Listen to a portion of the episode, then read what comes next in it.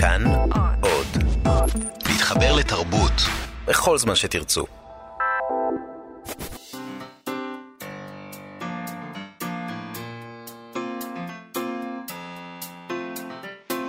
מה שכרוך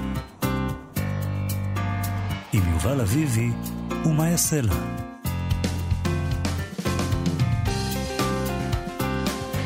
שלום, חג שמח לכולכם. אה, זהו, עוד כמה ימים וגמרנו עם חגי תשרי. אני את עצמי לא שומע, אז אני מקווה שאתם שומעים אותי. אה, אני שומעת אותך. את שומעת אותי, מאיה? Mm-hmm. תודה רבה. כן. אז אני רגוע, תודה שהצטרפתם אלינו למה שכרוך, מגזין הספרות היומי של כאן תרבות.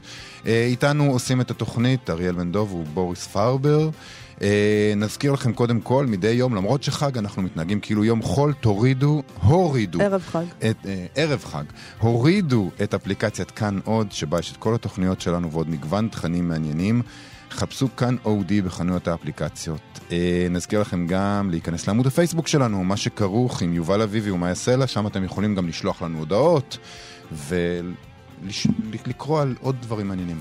נכון. אז היום אנחנו נדבר עם המתרגם ניר רצ'קובסקי, שחזר מסדנת תרגום מעניינת מאוד בצרפת, שבה הוא ועוד uh, מתרגמת מעברית לצרפתית הנחו שישה מתרגמים צעירים, ישראלים וצרפתים, וזאת הזדמנות טובה לדבר על העניין הזה של תרגום בכלל וחניכת מתרגמים בפרט. Uh, נדבר גם עם עמנואל פינטו, מתרגם בעצמו וסופר, שכתב ספר עליו הוא עמל שנים ארוכות.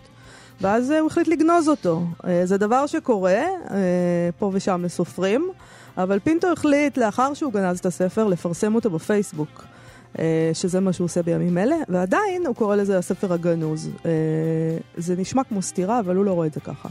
נשאל אותו איך זה מסתדר, וגם נברך אותו על זכייתו אה, של ז'ול ורן וספרו מסע בבטן האדמה אה, בפרס גפן, זה ספר שעמנואל פינטו תרגם מצרפתית אה, וראה אור בהוצאת אוקיינוס. זה ממש חדש, נכון? נכון, זה קרה בסוף השבוע האחרון. נשלח מכאן גם ברכות להגר ינאי באותו, באותה הזדמנות, שזכתה בקטגוריית ספרות המקור על הספר המסע אל לב התהום. Uh, כל אחד מספרי טרילוגיית הלוויתן מבבל זכה בפרס הזה, שזה לא עניין של מה בכך. לא, יפה. זה, זה, זה כל, מאוד, כל הכבוד, מאוד מזל טוב. מאוד אהובה הטרילוגיה הזאת. אז uh, ברכות גם להגר ינאי. ברכות, ומיד נעבור לדבר על הנטר אס תומפסון. נכון. אה, אוקיי, 180 מכתבים שכתב הנטר אס תומפסון לחבר ילדות שלו עומדים עכשיו למכירה פומבית. במכתבים יש תיעוד של תומפסון הצעיר, נטול הפרוטה, שהפך לעיתונאי הגונזו, אהוב עליך, יובל.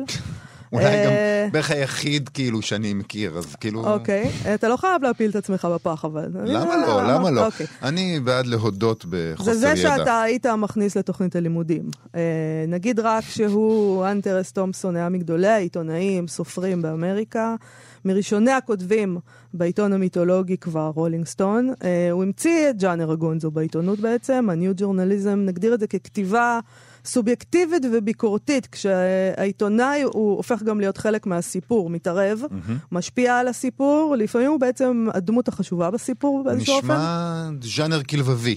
זה היה בשעתו פורץ דרך. אמ, היום כשאנשים עושים את זה, זה טיפה עבש ולא מומלץ בעיניי. אה, תומפסון היה כוכב הרוק של העיתונות. אה, בין הספרים שהוא כתב, פחד ותיעוב בלאס וגאס, שאותו רצית להכניס משום מה לתוכנית הלימודים. סמים והזיות, יומני הרום והיילס אנג'לס. כן, עכשיו המכתבים האלה זה מכתבים שהוא כתב לפול סמוניאן בין 1955, כשהוא היה בן 17 עד 1974, כמעט 20 שנה. בגרדיאן אה, כתבו שהמכירה תארך אה, בלוס אנג'לס ב-27 בספטמבר, אה, שזה כבר אה, זה היה. כבר קרה. זה כבר mm. היה.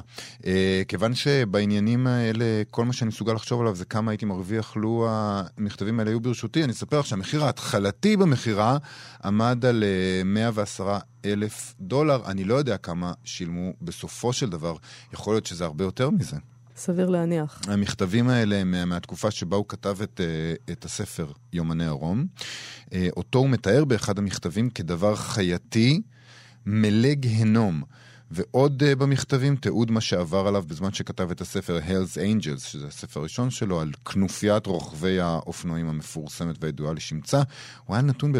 זה, זה לחץ שהוא היה נתון בו, מכות שהוא חטף לאחר שמתח ביקורת על אחד מחברי הכנופיה, שהיכה את אשתו. אז הוא ריקה גם את... כן, הם היו טיפוסים קשוחים למדי. עדיין, הוא כתב עדיין. ככה, בדיוק חזרתי משישה ימי רכיבה על האופנוע. שתייה, סמים, בלי אגזוז. כל הסיפור, מנסה להישאר בחיים. כדורים, 24 שעות כתיבה בלי שינה. פחד. הוכיתי קשות, האנג'לס פנו נגדי. תומסון מספר במכתב על החוזה עליו חתם כדי לכתוב את הספר הזה, הוא קיבל 6,000 דולר מקדמה על חשבון תמלוגים. אה, עבור ספר שהוגדר כספר על כנופיית אופנוענים. הוא כותב, לא ייאמן, הייתי שיכור במשך שבועיים עכשיו. אני מזהיר אותך שכשתפגוש אותי תראה אדם קשוח בהרבה מזה שפגשת לאחרונה לפני שנתיים. פתאום הבנתי שאני לא אהיה המינגווי או פיצג'רלד של דורי, אלא הטומפסון של דורי, וזה הופך אותי להרבה יותר מתוח מכל דבר אחר שניתן להעלות על הדעת. במכתבים אה, מוקדמים יותר הוא כותב על מחסור כספי, ובאחרים הוא מתאר את ההידרדרות, הידרדרות מצבו הנפשי בעת שעבד כמטפל בביג סר. אה, אני מריח עוד אורגיה של הרסנות, השנייה בעשרה ימים. אני מרגיש ששפיותי חומקת ממני. במכתבים משנת 1966 מתחילים לצוץ רמזים לפחד ולתיעוב בלאס וגאס, עם ציטוטים כמו שבועיים של מאבק, ייאוש ו-LSD. הספר הזה פורסם רק בשנת 1971, אבל במכתב מהוועידה הדמוקרטית של 1968 בשיקגו, הוא כותב על תקיפת מפגינים על ידי המשטרה, ושם הוא, הוא כותב, ראיתי את זה קורה וזאת האמת. אתה מוכן לשמוע? פחד ותיעוב. תחשבי על זה, האנשים האלה פשוט התכתבו במשך 20 שנה, זה, זה דבר די דמיוני בשבילי היום. זאת אומרת, אני מקווה שסופרים ויוצרים בכלל עוד עושים את זה, זאת אומרת, שולחים באופן עקבי מכתבים שמתעדים את העבודה שלהם אחד לשני. הם ואז... מתכתבים אחרת היום, הם כותבים להמונים פוסטים בפייסבוק, שזה כמובן שזה שונה, כי בפוסטים האלה הם בעצם מעצבים את דמותם הם. לפעמים בצורה מאוד גסה, בונים לעצמם פרסונה. בכל אופן, אנטר אס תומפסון הלך מהעולם באותו סטייל שבו הוא כתב. ב-20 בפברואר 2005, בשעה 17:42, בגיל 67, ירה לעצמו בראש באמצעות אקדח בביתו בקולורדו. בנו, בני משפחתו היו בביקור, בנו וביתו נדמה לי, היו בביקור בבית באותה עת, והיו בחדר הסמוך. אשתו הייתה במכון כושר, דיברה איתו בטלפון בזמן שהוא התאבד. לדברי בני משפחתו וחבריו, זה לא היה מעשה של ייאוש, אלא מעשה מתוכנן מראש, שנגרם כתוצאה ממצבו הרפואי והכאבים הרבים מהם סבל. שלושה חודשים לאחר מכן פרסם הרולינג סטון את מילותיו הכתובות האחרונות, פתק, שעליו שירבט תומפסון ארבעה ימים לפני מותו את המילים הבאות תחת הכותרת עונת הפוטבול נגמרה. לא עוד משחקים, לא עוד פצצות, לא עוד ללכת, לא עוד כיף, לא עוד לשחות. 67. זה 17 שנים מעבר ל-50. 17 יותר משהצטרכתי או רציתי. משעמם. אני כל הזמן מקטר. לא כיף לאף אחד. 67. אתה נעשה רודף בצע. מתנהג בהתאם לגילך הזקן. הירגע, זה לא יכאב. ב-20 באוגוסט 2005, בטקס פרטי, ירו את האפר שלו מתותח, מראש מגדל שגובהו 46 מטרים. פרי תכנונם של תומפסון והידיד המאייר הבריטי שלו, רלף סטדמן. כל הדבר הזה קרה לצלילי uh, Mr. Tambourine Man של בוב דילן, ביחד עם זיקוקי דינור בצבע אדום לבן, כחול וירוק. Uh, יש איזו טענה ששיגור האפר מומן על ידי ג'וני דפ, וזה עלה שלושה מיליון דולר. חתיכת דרך ללכת. אז uh, כן. Uh, המתרגם ניר uh, רצ'קובסקי, בין השאר uh, העניק לקוראי העברית את סוויט הצרפתית למשל של uh, אירן נמירובסקי ואת נוטות החסד של uh, ג'ונ... ג'ונתן ליטל ועוד ספרים רבים שתרגם מצרפתית, חזר לאחרונה מסדנת תרגום מיוחדת בארל שבצרפת. מה שהם עשו שם זה קיבצו שלושה מתרגמים צעירים שמתרגמים uh, ספרות עברית לצרפתית, ועוד שלושה מתרגמים צעירים שמתרגמים מצרפתית לעברית, והם זוכים ככה לאיזה מין הנחיה צמודה של מתרגמים מנוסים משתי השפות ביחד. נשאל אותו מה בדיוק היה שם. Uh, שלום ניר רצ'קובסקי. שלום יובל. Uh, אז תספר לנו קצת על הסדנה הזאת, מה בעצם עשיתם שם, uh, מה היה? אז uh, הסדנה נקראת לה פבריק דה טרדוקטור, בית חרושת למתרגמים, והיא נמצאת, כמו שאמרת, בארץ שבצרפת. וכשמה כן היא, היא מייצרת, מכשירה את הדור הבא של המתרגמים. וזה איזושהי יוזמה של מרכז המתרגמים שיושב בארץ שבצרפת. שזה מרכז מתרגמים שרוב השנה הוא פשוט רזידנסי כזה, שמתרגמים מכל העולם, שמתרגמים מצרפתית לצרפתית יכולים לבוא לשם לעבוד, אבל הם גם עושים פעם, פעמיים בשנה סדנה מהסוג הזה. וכמו שאמרת, העיקרון הוא שיושבים הם מתרגמים צעירים משני הכיוונים, זאת אומרת, צרפתים שמתרגמים מעברית נגיד לצרפתית, וישראלים שמתרגמים מצרפתית לעברית. ועובדים על איזשהו פרויקט. הסדנה הזאת כל פעם זה שפה אחרת. כל פעם שפה אחרת, עוד כבר הסדנה נדמה לי הייתה 15 במספר או משהו כזה, זה, זה, זה כבר, אה, אה, כבר היו לפני זה סינית, פורטוגזית, אה, פחות או יותר כל שפה שאפשר לחשוב, אבל עכשיו הגיע התור של העברית. בין השאר כי זה עכשיו העונת התרבות של ישראל-צרפת, לכבוד 70 אה, שנה למדינה. יש הרבה מאוד אירועי תרבות מוצלבים כאלה שנעשים בארץ, בצרפת. ולכן הגיע שנה התור של העברית. אז איך זה מתקיים תהליך העבודה הזה בעצם?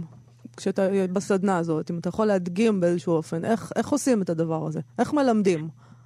אז איך מלמדים תרגום? אני חושב שהדרך הכי טובה ללמד תרגום היא באמת פשוט ב, ב, בפרקטיקה, mm-hmm. ב, בלהתנסות בזה. אז היה לנו כמה מושבים כאלה שעשינו ביחד, לדבר על דברים כלליים שרלוונטיים לעברית וצרפתית, להבדלים בין השפות, שזה שפות אה, מאוד שונות, כמעט הפוכות אפשר להגיד בהרבה דברים. באיזה מובן הן אה, הפוכות?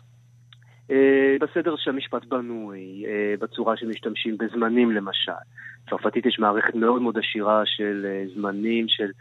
אצלנו יש רק את העבר הווה עתיד, להם יש עבר פשוט, עבר רחוק, עבר מתמשך וכן הלאה. ומערכת שלמה של ניואנסים שמועברת דרך הזמנים האלה. איך אתה, איך אתה מעביר את זה לעברית, ואיך אה, כשבעברית יש לך אה, רק נגיד זמן עבר, איך המתרגם הצרפתי יודע להפוך את זה חזרה. אז הוא מחליט את זה לפי ההקשר, לפי מה, ש... מה שנראה לו נכון, אבל זו באמת עבודה שהיא מאוד יצירתית בסופו של דבר, ובאמת ה... צריך להבין שתרגום זה באמת לא דבר אוטומטי, אה, ו... ולמתרגם יש המון חופש בחירה וחופש החלטה, ועל הדברים האלה עבדנו שם. למשל, סתם אתן לך דוגמה קטנה של זמנים, כן? אה, בצרפתית מאוד אוהבים איזשהו זמן כזה של הווה. נגיד, פתח את הדלת ובהולכו בצעדים איטיים, בחושבו על מה שמצפה לו. בצרפתית, בעברית זה לא נשמע טוב. כן. אה, אז אנחנו צריכים להפוך את זה. הוא פתח את הדלת בצעדים איטיים, חשב על מה שציפה לו, כן? זאת אומרת, יש איזשהו עניין של לשנות את כל המערכת הזאת ככה שהיא תתאים לשפה שלך. או נגיד הבדל תרבותי כזה שהוא קלאסי של עברית צרפתית, זה הוו והטו. בצרפתית, כמו עוד, עוד כל מיני שפות אירופאית, יש, שפה, יש פנייה רשמית שאתה פונה לאנשים שאתה לא מכיר, שזה וו, ופנייה לחברים או לילדים, שזה טו. ובצרפתית זה נורא נורא חשוב. כמעט כל ספר שתרגמתי מצרפתית היה בו באיזשהו שלב את המעבר המאוד מאוד דרמטי ששני אנשים שעד עכשיו אמרו לאחד לשני וו, פתאום מתחילים להגיד אחד לשני טו, וזה ממש רגע... ולנו זה פשוט לא אומר כלום. זה רגע השיא ברומן. קראו אחד לשני אתה, וממשיכים לקרוא אחד לשני אתה. לא, גם... רגע, אז מה אתה עושה במצב כזה בעצם? אתה מבטל את כל הדבר הזה בעצם? כי התפקיד שלך, התפקיד שלך זה גם להבהיר לקורא הישראלי שגינוני הנימוס הזה, האלה פשוט זרים לו לחלוטין והוא לא מבין בכלל אותם. אתה צריך להבהיר לו שקרה משהו דרמטי. בדיוק, צריך להעביר איכשהו. אז נגיד, הייתה לנו שם אחת המשתתפות בסדנה, אה, אחת הישראליות, שתרגמה רומן צרפתי עכשווי, אה, בשם ערב במועדון, של כריסטיאן גאי. אה, יש שם באמת, מגיע, מגיע הרגע שגבר ואישה אה, שעד עכשיו קראו אחד לשני בבוא, מתחילים לקרוא אחד לשני בטו. ואז נגיד, אה, היא לקחה איזושהי ג'סטה אחרת שהם עשו, הוא עטף אותה במגזת, משהו כזה, ואז היא עשתה מזה, זאת אומרת, עד עכשיו, עד עכשיו הם היו זרים אחד לשני, מהרגע הזה פתאום הייתה ביניהם קרבה, זאת אומרת, איזשהו, צריך למצוא איזשהו דרכים לעקוף את ה... לעקוף את הסיפור הזה, כן, שאי אפשר לתרגם. ומה שהיה לי קצת חדש, זה, זה, וזה באמת מה שנחמד בעבודה גם עם מתרגמים מהכיוון השני, שמתרגמים לצרפתית, מעברית, זה שגם להם זאת בעיה. אני איכשהו לא חשבתי על זה עד עכשיו, אבל להם, כשיש רומן בעברית שהם כולם מדברים באתה, הם צריכים להחליט מה הרגע שהם עוברים מבול לכיס. כן. נכון. אה, ואז אה, לרוב כזה, הם כבר שכבו, עוד לא שכבו.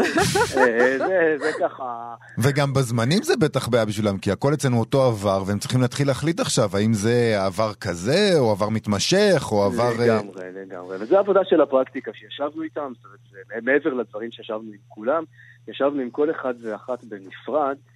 ושממילא ישבנו זה אני והמנחה שעבדה לצידי, קוראים לה לורנס סנדרוביץ', והיא אה, צרפתייה שתרגמה למשל את כל מחזות חנוך לוין ועוד הרבה מאוד פרוזה, צרויה שלו, מישני ועוד הרבה דברים טובים. Mm-hmm. אז אה, אנחנו ישבנו שנינו עם כל אחד, זאת אומרת, לא רק הצרפתי, המנחה הצרפתי עם הצרפתים, המנחה הישראלי עם הישראלים, אלא שני המנחים, ואז באמת בעבודה כזאת, אז אתה יכול אה, באמת לראות את הטקסט מכל הכיוונים, כן? אז נגיד אה, כשעובדים, אה, מתרגם לצרפתית, אז אני הסברתי עד הסוף את כל הניואנסים של העברית, לורנס שעובדת איתו על איך לבטא את זה הכי טוב בצרפתית, ובאמת איזה זמנים לבחור, וו, טו, כל הדברים האלה, ובסוף יוצא טקסט שהוא נהדר, ואני בעצם... אחרי החוויה הזאת של הסדנה, אמרתי לעצמי שאני לא יודע איך אני אחזור לתרגם לבד. זהו, אני בדיוק, בדיוק רציתי לשאול אותך, שבדרך כלל כשאתה יושב ומתרגם ספר, אז אתה יושב שם לבד, ואת כל הדיאלוג הזה אתה מנהל עם עצמך בסופו של דבר. אלא אם כן יש לך מזל ויש לך איזה סופר שאתה יכול אה, להתייעץ איתו, אני יודעת. נכון, אם הסופר עוד חי אז אפשר להתייעץ איתו. כן. אבל אה, גם אז הוא לא תמיד יכול לעזור לך בתרגום, הוא יכול להגיד לך למה הוא התכוון. נכון. לא, מה, מה אתה צריך לכתוב בעברית בסוף. ובאמת העבודה הזאת, של מה שקוראים בצרפתית בינום, שעובדים ביחד ככה משני הכיוונים, זה, זה, זה עבודה ש, שהיא נהדרת, שזה נתן לי המון גם בתור, גם בתור מתרגם מנוסה, ותיק, שתרגמתי הרבה ספרים, באמת למדתי כל כך הרבה מה, מה, מהעבודה הזאת, שאתה, שאתה עובד על טקסט כמו שצריך, זה כמובן הרבה יותר לאט, מספיקים הרבה פחות, אבל באמת איזשהו תרגום כמו שהוא צריך להיות, שאני יכול להגיד שטקסט שיצא מהסדנה הזאת הוא באמת אה, הכי קרוב למושלם. כן. תגיד, איזה, איזה יצירות אה, בחרו המתרגמים הצרפתים הצעירים מעברית? אז הם בחרו אה, יצירות אה, קצת מפתיעות. אה, למשל אחד בחר את, את מגדלורים של יבשה, של יהודית קציר. שזה נובלות. כן. זה נובלות מאוד לוקאליות. אחד מתרחש בתל אביב, אחד בחיפה, אבל זה הכל כזה בהליכה ברחובות. הם צריכים לבחור משהו שמעולם לא תורגם לצרפתית כן, קודם? כן, כן, mm. כן. זה צריך להיות פרויקטים שבסופו של דבר גם יתפרסמו. Mm-hmm. אז זה הכל ספרים שעוד לא תורגמו, שיש עליהם, שהשיגו את הזכויות תרגום, שהכל מסודר, כן? Mm-hmm. ובסופו של דבר אמור להתפרסם. אז אני לא חושב שבשלושה חודשים של סדנה יסיימו ספר, אבל לפחות מאוד מאוד יתקדמו איתו. אז נגיד אה, ספר כמו יהודית קציר, כן, שזה באמת כל כך הרבה דברים, אה, אה, דברים לוקאליים, אז שם נגיד היה לי המון עבודה עם הבחור הצרפתי הצעיר שתרגם את זה, להסביר לו, הוא עבד על נובלה שמתרחשת בחיפה, קוראים לה עננים נוסעים נוסעים.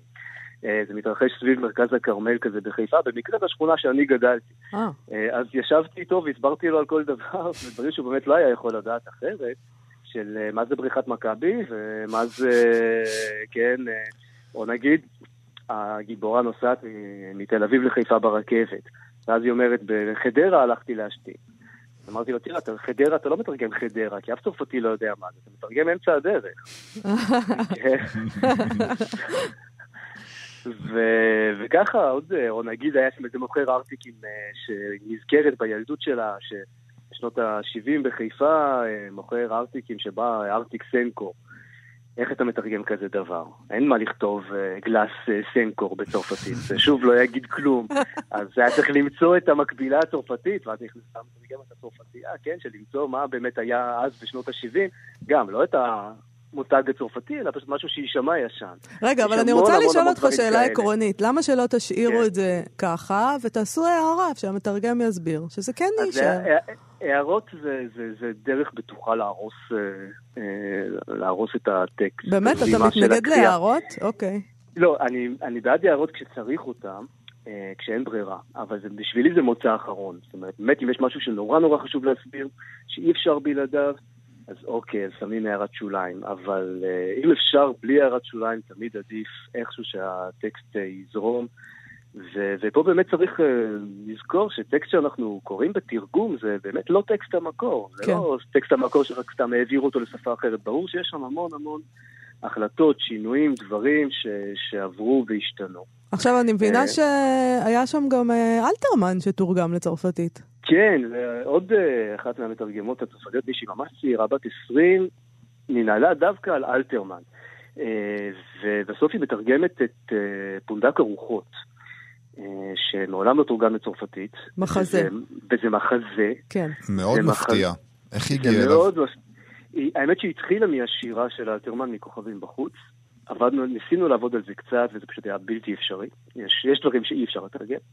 מה אתה אומר? אתה אומר שלדעתך אי אפשר לתרגם את כוכבים בחוץ לצרפתית? אפשר, אפשר, אבל זה עבודה לא למתרגם מתחיל. Mm. ולא למסגרת כזאת, ובכלל תרגום שירה זה, זה משהו ש... זה מקצוע נפרד, אני חושבת.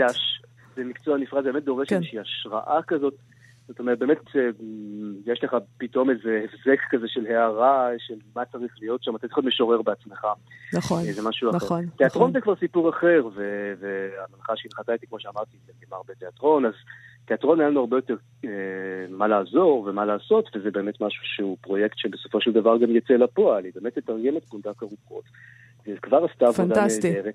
עכשיו, גם שם יש המון פיוטיות שאי אפשר בדיוק להעביר לצרפתית את השפה של האלתרמן, אבל יש דברים, אה, כל מיני דברים נורא יפים שהיא עשתה. נגיד, יש שם אה, איזה קטע שהרוחות בפונדק מדברות, אז הם, הם, הם זה, זה איזה מין קשקוש אינטלקטואלי כזה, משהו שדווקא צרפתים מאוד אוהבים, אבל זה, זה, זה איזה קשקוש כזה של uh, על שירה, אז הם אומרים, uh, אם אנחנו נשנה פה את הצעירה לסגול, זה יהרוס את הבית, ואז רוח אחרת אומרת, איזה בית?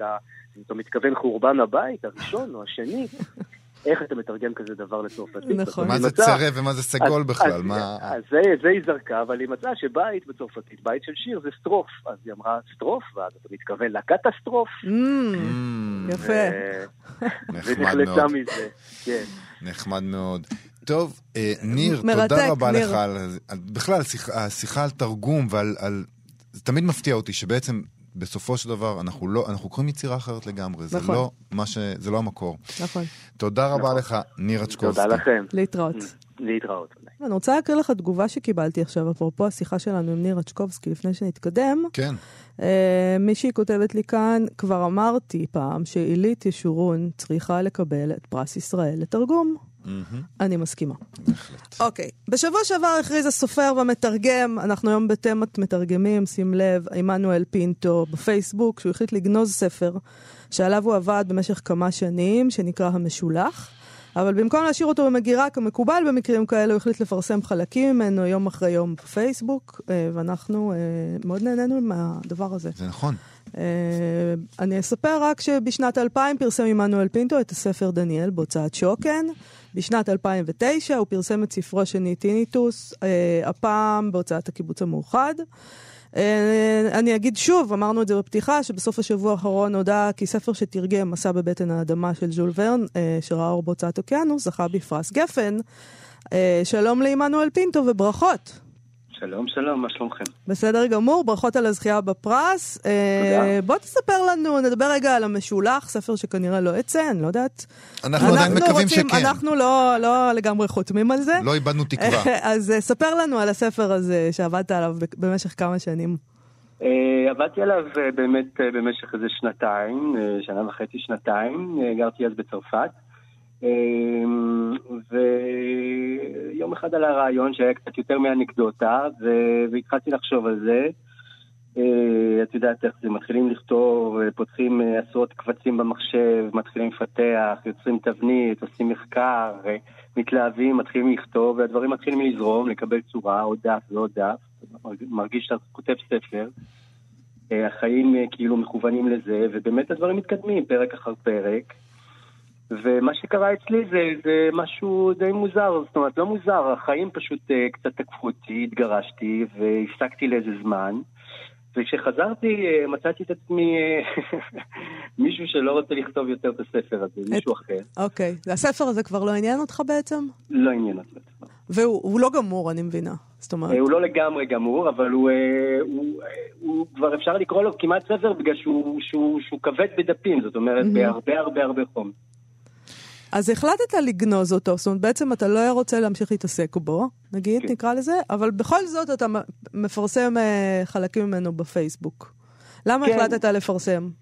תראי, אתה פותח את המחשב שלך מדי פעם ואתה רואה אותו, ואתה קורא מדי פעם, וזה נחמד. ומדי פעם דיברתי איתו על הספר אה, עם אנשים, ואמרו לי למה לא תפרסם כאן, למה לא תפרסם כאן, אתה חושב אולי לקצר אותו לאיזה סיפור קצר, אתה חושב לפרסם פרק באיזשהו כתב עת, אתה מדבר עם אנשים שמנהלים כתבי עת, ו... ולא יודע, ו... ו... וזה גם התעסקות. ואז יום אחד אה, איזו חברה אה, פרסמה פרק של איזה ספר שהיא, שהיא כותבת או לא כותבת. אה, בפייסבוק, ואמרתי, אתה יודע מה, גם אני אעשה את זה, והנה. זה, זה קל יותר, זה קל מה? יותר, כאילו, אתה אומר פייסבוק זה לא מחייב, זה רק uh, לחברים, זה פה, זה לא, שם, זה, זה לא... פשוט עושים סנד, מה זה, זה קל מאוד. לא צריך לעבוד על זה. זה אבל... הכי קל, אתה לא עובד על זה, אתה לא עובד על זה. אבל ועדיין... הספר עכשיו בחוץ, כאילו, הוא פורסם, לא, הוא לא, לא גנוז בחוץ. יותר. הספר לא בחוץ, הספר, אה, הפרק נמצא בחוץ. אה, ואם היית חבר שלי והיית מבקש לקרוא אותו, אז הייתי שולח לך אותו. אה, הוא לא לגמרי בחוץ, כי, כי, כי זה פייסבוק, ואנשים לא קוראים הרבה בפייסבוק, ואחרי ארבע שורות משתעממים, ו...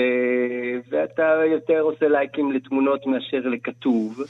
ויחד עם זאת, אה, יש אנשים שקצת קוראים ונהנים, ואומרים, וואו, איזה נחמד, ואה, וזה גם מזכיר לעצמך קצת שאתה כותב. ו- ושאתה לפעמים יודע לכתוב גם דברים טובים, וזה נחמד. איזה תגובות באמת קיבלת? זאת אומרת, היו תגובות, אה, היו הרבה אתם תגובות? אתם קראתם אותם. אה, לא היו הרבה תגובות, היו תגובות אה, טבעיות. זאת אומרת, אנשים לא יגידו, וואו, איזה חרא של ספר, אתה לא יודע. אה, לא, זה יכול לא לקרות בפייסבוק.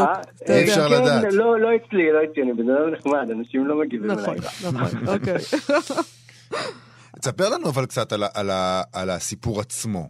המשולח, זה המשולח, זה שם... זה ש... קודם כל זה שם אה, מאוד דרמטי, וכבר בפרק הראשון, ש... בחלק הראשון מהפרק הראשון שפרסמת, התרחשות מאוד דרמטית, אני יכול, אני יכול קצת לספר ממה, ש... ממה שקראנו? בטח, בטח. מדובר בעצם על מישהו שהתפקיד שלו היה לעבור מעיר לעיר, לאסוף תרומות, אה, אה, והוא כבר בשורות הראשונות מתגלה שהוא בעצם חולה בפרקינסון, נכון? ו- והוא נאלץ ככה לקבץ את חייו, מ- מ- נקרא לזה, מכל קצוות תבל, אה, ולחזור הביתה. כן. איך, מה... מאיפה הבאת את זה? והנושא הוא באמת הביתה, זאת אומרת, אה, הנושא הוא באמת חזרה הביתה, והאי יכולת לחזור הביתה. אה. יש שם שתי דמויות ראשיות, אחת של אה, איש מבוגר בשם מישל חג'אג', ש, שבאמת היה משולח, אה, עזב את אלג'יריה בשנת 61-62, אה, מגיע לישראל, מקים בית, אבל יוצא משם אה, ומתחיל להסתובב בעולם, הופך את העולם קצת לבית שלו. ורגע לפני שהוא חוזר לארץ, כי הוא חולה ובגלל שהוא כבר לא יכול יותר, והוא, כמו שיובל אומר, מקבץ את כל, את כל המטלטלים שלו מכל, מכל מיני מקומות בעולם, הוא פוגש אלג'יראי אחר, הוא פוגש את עלי, שהוא uh, פועל uh, במפעלי רנו, uh, שגם הוא עבד בארץ זרה הרבה הרבה שנים בצרפת, והוא אמור גם כן לחזור, אבל הוא לא חוזר. והסיפור בעצם, הספר בעצם מתעסק בשאלה של הבית, החזרה הביתה, האם יש בית, יש מושג בצרפתי שנקרא גם לנוסטלג'רי, הנוסטלגיה לאלג'יריה, כן, של כל הפיינואר, של כל היהודים הצרפתים, כן. האלג'יראים. אה, ויש כאילו שאלה של, כאילו, שאלה של מולדת, שאלה של בית, איפה הבית, איפה שאשתך והילדים, איפה שבנית את הבית, או מקום אחר. וזה, בזה רציתי להתעסק, אה, חייתי אז בצרפת והתעסקתי בזה הרבה. תגיד, זה, אני קראתי את הטקסטים שפרסמת ומאוד עניין אותי אה, לקרוא את ההמשך גם. וזה היה נראה לי בשל ככה ועשוי טוב, ואני תוהה, אתה הרי בפייסבוק שלך יש, אה, סליחה, לא מעט אנשים uh, מתעשיית הספרות, אתה מכיר אנשים מתעשיית הספרות, כן. והם קוראים את הדברים האלה. מישהו כן. כבר גישש אצלך, אמר לך, אולי בכל זאת תבוא להוצאה שלי, נעשה עם זה משהו? לא. לא? לא, זה פשוט מקום מטורף. לא, זה. מקום זה בגלל היסטרי. שהחגים, הם בחוץ לארץ, הם עוד לא ראו את זה. או שהם- או לא, שהם לא יודעים יודע, לקרוא. לא, הם יודעים לקרוא. תשמע, זה כתוב לא רע, אבל אה, אבל יש שם עוד עבודה. בסדר, אה, תעבדו. עמנואל, אתה עובד על משהו אחר בעצם? אה, נטשת את זה, ו... נטשתי את זה בשביל לכתוב דברים אחרים. אוקיי. ובאמת, ובאמת, כאילו, כשנטשתי את זה, נטשתי את זה בגלל שחשבתי שאני לא רוצה להיות במקום של הכתיבה הזאת יותר. אני רוצה להיות במקום של כתיבה שבאמת אה, מסעירה אותי ושעושה לי, אה, שעושה לי אה, חמים בלב ובבטן ושמרגשת אותי, והכתיבה הזאת היא כתיבה טובה, היא באמת כתיבה טובה.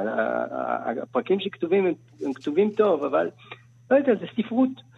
ואיכשהו זה מאמץ כל כך גדול כדי לכתוב עוד ספרות, שכולם כותבים ספרות טובה, והרבה אנשים כותבים ספרות טובה, אבל זה עוד ספרות. רגע, אז מה ואיכשהו- זה הספרות האחרת, או הדבר האחר שאתה רוצה לכתוב, שהוא לא לא ספרות? יודע, זאת אומרת, אני, אני מנסה לכתוב יותר, יותר קטן עכשיו, הרבה יותר דל, אה, אה, משהו מאוד מאוד אה, שלדי, אה, משהו חסר מילים כמעט. אה, אני, אני, אני, מחפ, אני מחפש שם. וואו, אולי שירה, עמנואל. לא, אני לא משורר. אוקיי. אז רגע, את הספר הזה אתה אומר, אין שום סיכוי שנראה מודפס וכרוך לא. בחנויות. לא. תדפיס לעצמך לא, את זה, יובל. אל תהיה- דרמטי. לא, אני- פשוט נדפיס לך את זה. לא, בסדר, אני רק- מוודא באופן סופי ומוחלט. באופן סופי ומוחלט. טוב, אז נחכה לדבר הזה שנשמע מאוד מסקרן, הדבר האחר הזה. שאתה... אני מקווה. אני מאוד אוקיי. מקווה. תודה רבה לך, עמנואל פינטו, שדיברת. איתנו. תודה. רבה. חג שמח. ביי ביי, חג שמח. טוב, בפינת אה, ביקורת הביקורת נדבר על אה, ספר חדש, הארבע, של סקוט גאלוויי, שיצא בהוצאת כתר בתרגומו של אה, יוסי מילו, ועוסק אה, אה, במרכזיות העצומה של ענקיות הטכנולוגיה אמזון, אפל, פייסבוק וגוגל. אה, בהארץ ספרים ביום שישי התפרסמה ביקורת על הספר של ליאור קודנר, שהוא לא מבקר ספרים בדרך כלל, הוא דווקא סמנכ"ל חביתה... ח, חטיבה- חביתת הדיגיטל. חביתה, זה לגמרי חביתת הדיגיטל. חביתת הדיגיטל של עיתון הארץ, כל הכבוד, יובל, זה בדיוק ככה. נחשי על מה אני אוקיי. חושב עכשיו, כן? אה, חטיבת הדיגיטל של הארץ. אוקיי, אה, הוא כותב ככה, הוא כותב שמחבר הספר הוא מבקר חריף של השיטה התאגידית האמריקאית, בניגוד חד לתרבות הפוליטיקלי קורקט הרווחת בארצות הברית, גולווי אינו מרחם על איש. לעתים כתיבתו פומפוזית מדי, יהירה ומלאת חשיבות עצמית, אבל המסר עובר. הספר כתוב היטב, מלא במספרים ובהשוואות, ומאפשר לקורא הצצה מפחידה לשיטות הפעולה של חברות הענק והבנה של העולם החדש. עכשיו, הביקורת שלו היא שהחלק החלש ביותר בספר הוא החיבור הפסיכולוגי והפילוסופי שבין הצרכן הדיגיטלי למותגי הענק, וגם שהגיגיו של גולווי מעניינים ברמה השיווקית, אבל הם פשטניים מדי ומתחזים אה, לחשיבה אינטלקטואלית, אבל בכל זאת הספר מעלה סוגיות מעוררות חשבה, מחשבה. עכשיו, אני מודה, אני קראתי את הביקורת, ולא כל כך הצלחתי להבין מהפירוט של קודנר בהמשך, מה הן אותן סוגיות מעוררות מחשבה. אה, אבל ממילא מה שעניין אותי יותר בביקורת הזאת זה התחושה שלצד באמת ההסתייגות של קודנר ממידת השליטה של החברות האלה בנו, ושהוא אה, קורא לזה הצצה מפחידה, הוא בעצם מעריץ אותן. נראה שהוא ממש מעריץ אותן, הוא, נד- הוא מאוד מאוד אוהב את המספרים האלה, אה, אה, אה, ונדמה שהנתונים האלה אה, אולי גם קצת מדאיגים אותו. אה, אבל בעיקר גורמים לו להתפעמות מאוד גדולה. מעריץ את החביתה שלהם, חביתת הדיגיטל שלהם. אוקיי, זה מזכיר לנו, כמובן זה הזכיר לנו ששבוע קודם לכן, במדור הספרות של שבעה לילות בידיעות אחרונות, נכתבה ביקורת על אותו ספר שכתב אותה איתי זיו, שטען כך, יציאת הספר לוותה בהייפ מסוים שסימן את גולווי כאחד המבקרים החריפים של ענקיות ההייטק, אלא שזה רחוק מלהיות המצב.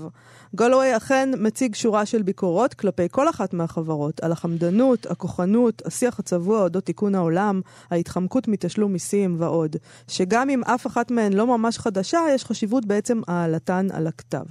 בוודאי בספר שמגיע מלב המיינסטרים העסקי והתאגידי האמריקאי. אבל דומה שהרקע של גולווי הוא גם בעוכריו. שכן הוא מגיע לדיון עם הנחות יסוד דומות מאוד לאלו של הארבע, מה שמונע ממנו לאתגר אותן באמת. ממש כמוהן הוא נרתע למשל מהאפשרות שצעדיהן יוגבלו באמצעות חקיקה. עצם אזכור המילה רגולציה מגונה בעיניו. כן. וזיו כותב ככה, איתי זיו, אה, עם התקדמות הדיון, הולך ומובן יותר ויותר שהביקורת של גולווי היא בעצם מס שפתיים. שנועד לאפשר לו להתפעם מהארבע מבלי להיחשד בהתרפסות, והוא מסיים את הביקורת בכל השעון המילולי, השעון המילולי שלו, אה, מתברר בסך הכל כקישוט. שנועד להסביר לנו למה בעצם אמזון, אפל, גוגל ופייסבוק הן הדבר האמיתי. ואני חושב שבמידה מסוימת, נגיד, כשאתה אדם שדיגיטל מעניין אותו מאוד, אתה לא יכול שלא להריץ את פייסבוק, זאת אומרת, זה מה שאתה עושה, נכון? ויכול להיות שכאילו, כשאתה מגיע מעולמות הטכנולוגיה והדיגיטל, בעצם אתה, אתה נמצא בעמדה הזאת, שבו הביקורת היא איזושהי הסוואה להתפעמות, אה, מה שבאמת אה, קרה אולי בביקורת של ליאור קודנר. Uh, כן, זה מזכיר לי את העניין הזה שמדי פעם כשראשי שב"כ ומוסד פורשים מתפקידיהם, הם uh, הולכים ומצטלמים בסרטים כמו שומרי הסף, ומדברים mm-hmm. פתאום על שלום וכמה מלחמה זה mm-hmm. נורא. אבל כשהם שם, הם חייבים להריץ את uh, חביתת הביטחון. חביתת הביטחון. אז uh, ההיסטוריה נכתבת על ידי המנצחים בדרך כלל. אבל כן. מצד שני אני חייב להודות שהביקורת uh, של זיו יותר, עושה חשק לקרוא את הספר ולראות על מה המהומה, דווקא אולי כיוון שהוא שלילי יותר או ביקורתי יותר, אה, מהביקורת של גודנר עולה לי עולה התחושה שאפשר להסתפק בביקורת. הבנתי על מה מדובר, יאללה. אתה, לי, לי יש ספרים יותר מעניינים אה, ליד המיטה שמחכים לי מספר על פייסבוק, אז, אז אני בהחלט לא אקרא את הספר הזה. תודה רבה לאיתי זיו אה, וליאור קודנר מחביתת הדיגיטל. תודה. אה, נעבור הלאה. כן, זהו מעברון. אוקיי, okay, בפינת גנזים נציין היום, לכבוד תמת המתרגמים, אה, את יום התרגום הבינלאומי. זה קורה ש... היום. זה היום. כן. אה, מציינים אותו כל שנה ב-30 בספטמבר. זה יום מותו של אירונימוס, מתרגם התנ"ך, מי שנחשב פטרון המתרגמים. היום הזה מצוין על ידי הפדרציה הבינלאומית של המתרגמים, מאז שהוקמה ב-1953. את יודעת שיש דבר כזה? הפדרציה הבינלאומית. נודע לי, ועל כן אני מספרת לך. יאללה.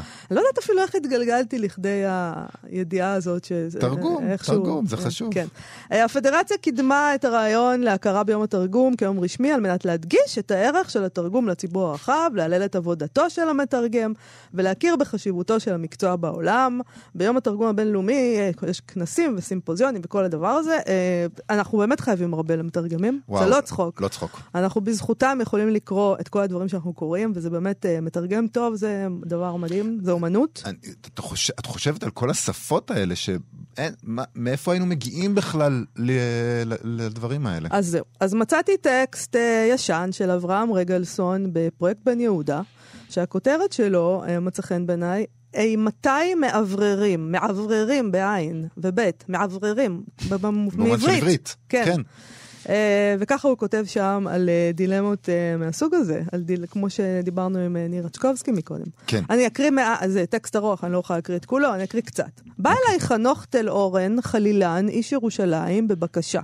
להקה מוזיקלית שהוא בנוגניה עומדת לבצע בכלי ובקול אריות נבחרות מתוך קנטטות של באך, הקרויות על שמות שניים מקדושי הברית החדשה, יוחנן ומתיה. הוטל עליו על חנוך למסור לפני הקהל במבוא עברי קצר את תוכן המילים אשר תושרנה לועזית. הוא ניסה להכין את דיברתו בכתב ולא עלתה, ולא עלתה לו.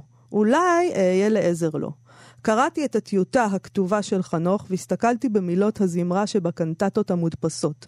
התמלילים המותאמים לתווי האריות ניתנו בשתי לשונות מקבילות, גרמנית ואנגלית. סחתי לחנוך. נאום המבוא שלך רב מדי ונאמן לתמלילים, והם מלאים כרימון אזכרתות לישו וייסוריו על הצלב, וניבי גאולה וישועה במשמעותם הנוצרית. האם בכמו אלה נבוא לפני ציבור יהודי? טען נגדי, באך נוצרי מאמין היה, וברוח זו חיבר מנגינותיו. כלום רשות לנו לזייף רגשותיו? השבתי לו. קסם הצלילים ותפארת האדריכלות אשר למנגינות באך הם נכסים כל אנושיים. גם רגשותיו, המיית נפשו ותקוותיה ומצוקותיה הם כל אנושיים. אלא שמילדותו חונך לקשור את חייו הרגשיים עם סמלי קודש ושמות קודש של דתו. אבל אותם הסמלים והאזכרתות אשר לבאך אומרים קדושה ורוממות, מה הם אומרים לרגשות היהודי וזיכרונותיו? דובבים הם על נזירות ורדיפות ופרעות, עלילות דם, שמד מאונס ושרפת אנוסים, והגזענות הנאצית לא הייתה אלא המשך וגלגול לאותה מסורת השנאה. מטבען של נגינות באך שהן סוחבות בסגוון את היסוד המילולי שבזמרה.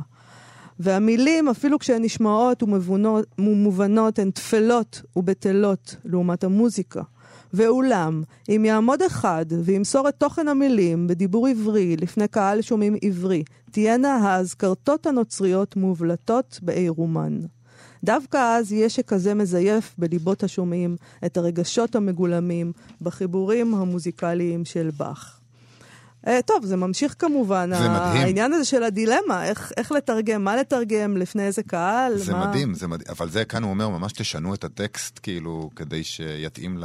לייעוד, ה- לא את לפגוע ה- ברגשות. נכון. אז זה טקסט ארוך שאני כמובן לא נוכל להקריא את כולו, יש, אה, הוא נותן שם עוד דוגמה אחת משעשעת לדילמה הזאת. כן.